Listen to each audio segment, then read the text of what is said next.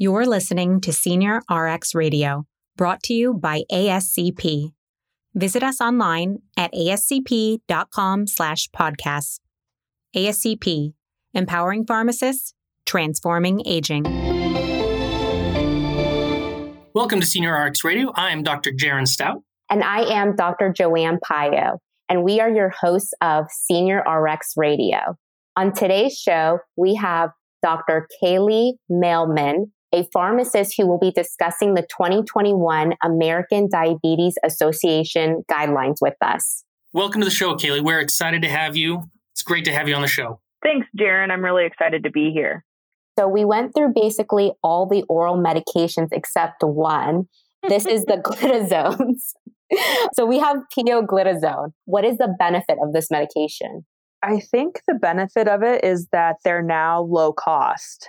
Obviously, I'm not to, I just made a recommendation just before I got on here with you guys. Patient was on pioglitazone. What do you know? A new order for uh, torsemide. Patient had heart failure. It's not. It's not a surprise, right? So, in our healthier patients that don't have CHF and don't have problems with edema and fluid retention, it is one of our lower lower cost agents because they have been around for so long. So again, same sort of idea here with the sulfonylureas in that certain patients, this medication could be perfectly safe and fine for and be a lower cost option. But a lot of our patients that are more advanced in their disease in long term care facilities have multiple comorbidities, and these just again last and least and please don't start these in patients with fluid retention problems or chf so here's my next question for you. You brought a very good point. Let's say we're in the outpatient setting. Before we discussed, you know, if a patient's on metformin, you know, a low cost additive medication might be glipizide. Would you choose pioglitazone before the glipizide if the patient did not have heart failure? I think possibly, depending on their risk for hypoglycemia. We know that the TZDs, such as pioglitazone, do have a lower risk of hypoglycemia, but they also have, you know, a lower efficacy of A1C lowering potential. So I think the question is going to be how much more do we you know how much more a1c lowering potential do we need for these patients and you know if they just need a smidge more help they're not at risk for any of the you know contraindicated disease states they could definitely be an, an, option to go to obviously with monitoring and education on what to look for if things you know were to be adverse drug events. But they don't have to if we have a fan club for the glp-1s we don't necessarily have to have a haters club for the tzds we just have to be good stewards of using them where they are appropriate. Absolutely. And I, I think I'm in the minority, but I, I really like Actos. I've used it in the right, correct scenarios, which is, you know, it has a limited scope, but I've used it very effectively to get rid of a lot of sliding scale because it is a little more powerful. It's only once a day and it, it's able to help reduce the, the, the burden on the nursing staff when they're checking blood glucose four times a day. So yeah, I would say if you can replace sliding scale with this, that's a home run in, in the appropriate Absolutely. patient. Yeah. And so, so I mean, we, we talked a little bit about socioeconomic status and, the right pricing for different drugs and, and the right populations. So a lot of people don't realize this because, you know, insulin is fully covered typically by insurance and, and, you know, our population that we work with is Medicare B primarily. And so they get fully covered testing strips and testing supplies and needles and insulin, and they don't have to look at the price. But I've recommended a DPP4 to a doctor, and he's like, well, isn't that too expensive? And I said, well, have you looked at the cost of insulin plus testing strips plus needles? And it's actually, you know, pretty close in cost to the DPP4. Plus, but we're saving a ton of time by not weighing down the nurses. So sliding scale insulin is a huge, huge burden on the nursing staff. And it's a huge cost to healthcare. And it's totally unnecessary. And it just, it's one of my pet peeves, and I've made a very good reputation with a lot of providers in helping get rid of a lot of sliding scale. But we're also limited in how we're able to do that in our short term rehab stays. But if we are diligent as pharmacists looking in their history, if they're on sliding scale on admission, we should look and see if that was their home regimen. Because if it's not, we should try to work with the nursing staff in the facility to return them as close as we can to their home regimen before they go so they don't go home on a sliding scale. What do you have to say about that? Oh boy, how long do you have? Plenty of time. yeah. Huge topic. Yeah, absolutely. I'm I also despise sliding scale insulin. I think it creates more problems than it fixes.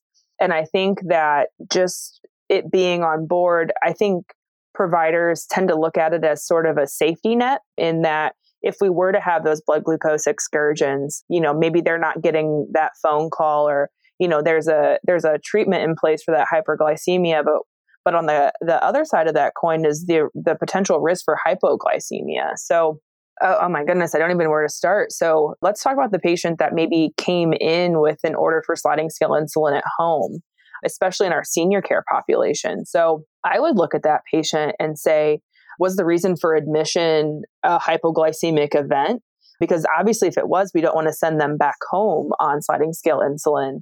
We also know that what can happen concurrently with diabetes is cognitive decline. The guidelines recommend that, you know, patients be screened for cognitive impairment at age 65 and then annually thereafter.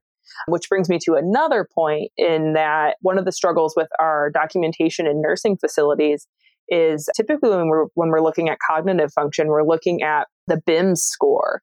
And the BIM score only really gives us a snapshot in time. It doesn't tell us overall cognitive dysfunction. So we need to be looking at scales such as the the MMSE, the the mini cog, the MoCA to assess whether our patients are really capable are still capable. You know, they may have been doing this for years at home, but if we start to see that cognitive decline, sliding scale insulin in the home setting can be very, very risky.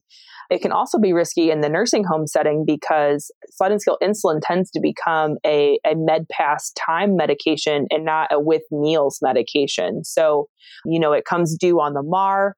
We have a certain window to give it. Maybe the lunch card is late and we've given the patient, you know, four, six, ten units of, of coverage, and then they're not eating for an hour.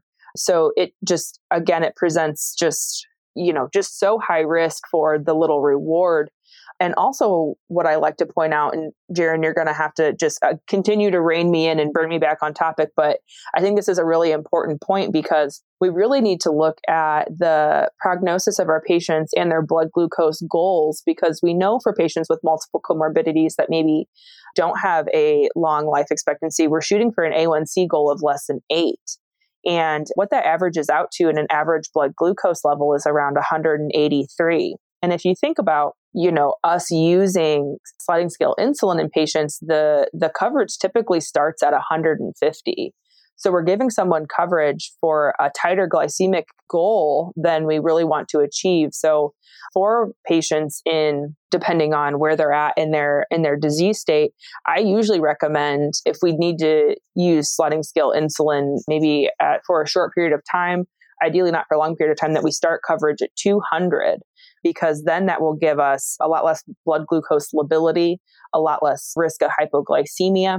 It, it's just it's safer for the patients in that specific time when they could potentially need sliding scale insulin. So, you know, you mentioned our skilled patients. So, what's really difficult about sliding scale insulin in our skilled patients is that obviously they were doing one thing at home they had different eating habits at home. They maybe their medication compliance was different at home.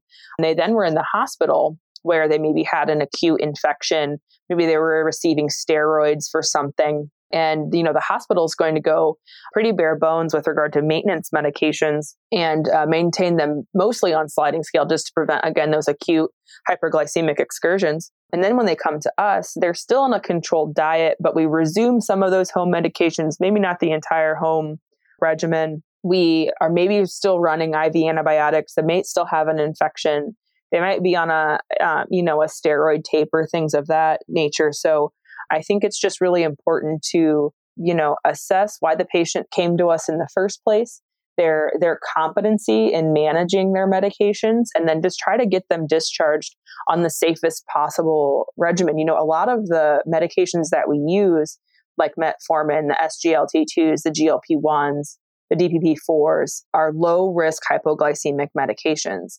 And the highest risk of hypoglycemic medications is obviously sliding scale insulin. So, you know, we need to do everything in our in our power to, you know, help our senior care population to have that low risk for hypoglycemia, you know, and also just streamline their medication so it's not so cumbersome. So that was a tangent. So bring me back if there's more you want me to address. I, I got to say, that was like picture perfect. You hit every aspect that I was gonna that I was gonna hit on here.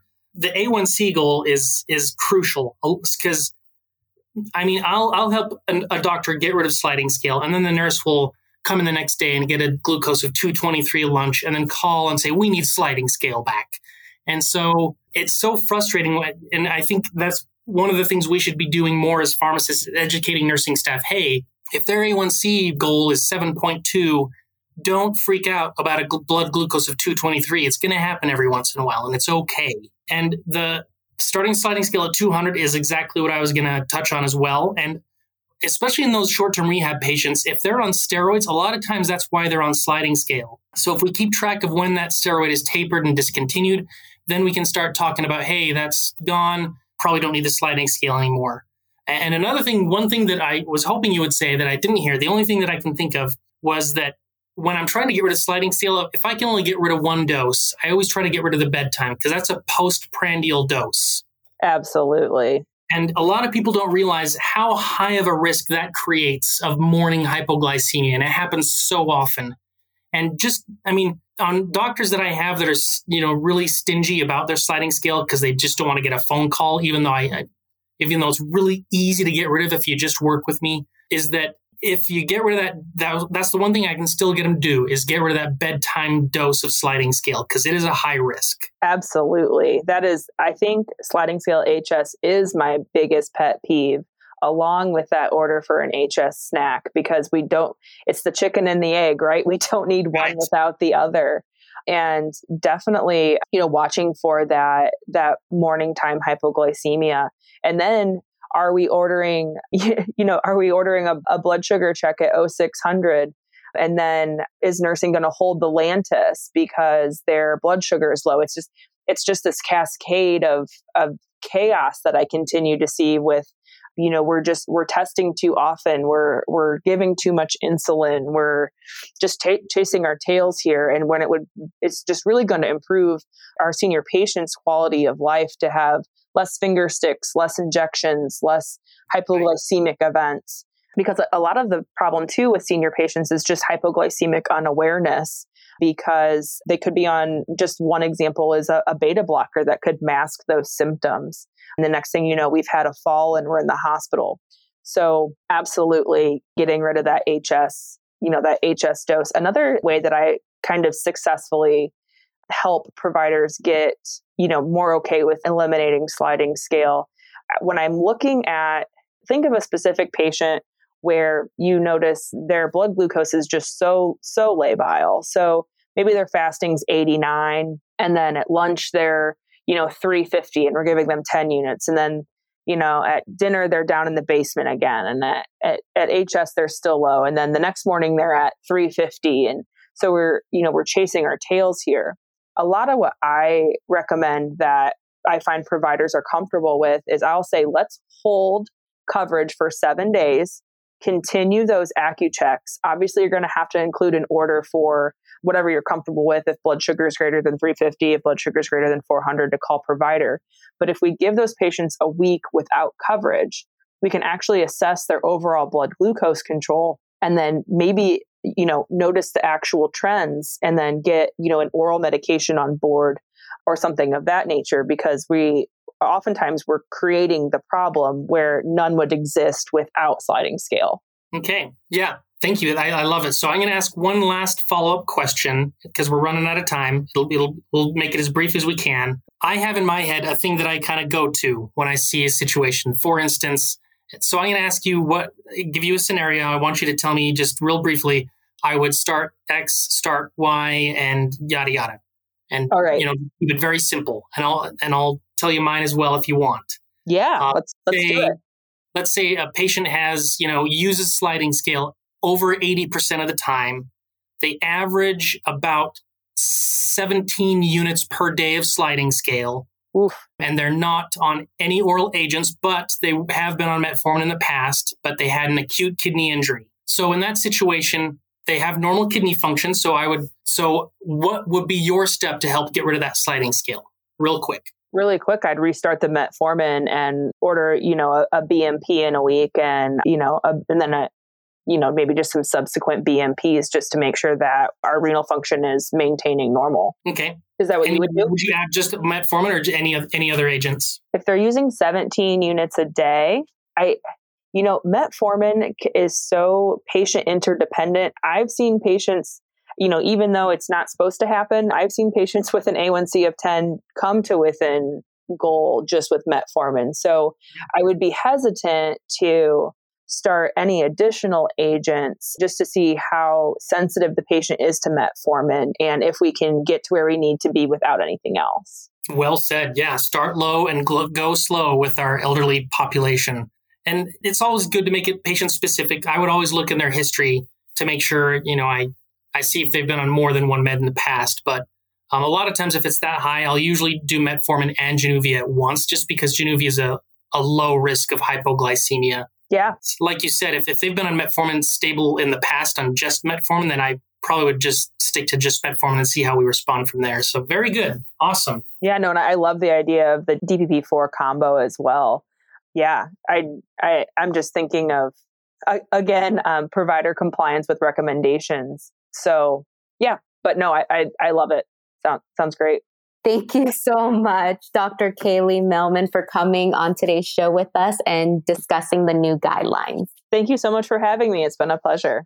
And I, I forgot to mention for our listeners that Kaylee is the award recipient of our Next Gen RX award from ASCP at the last conference. So well done. Congratulations on that. Oh goodness.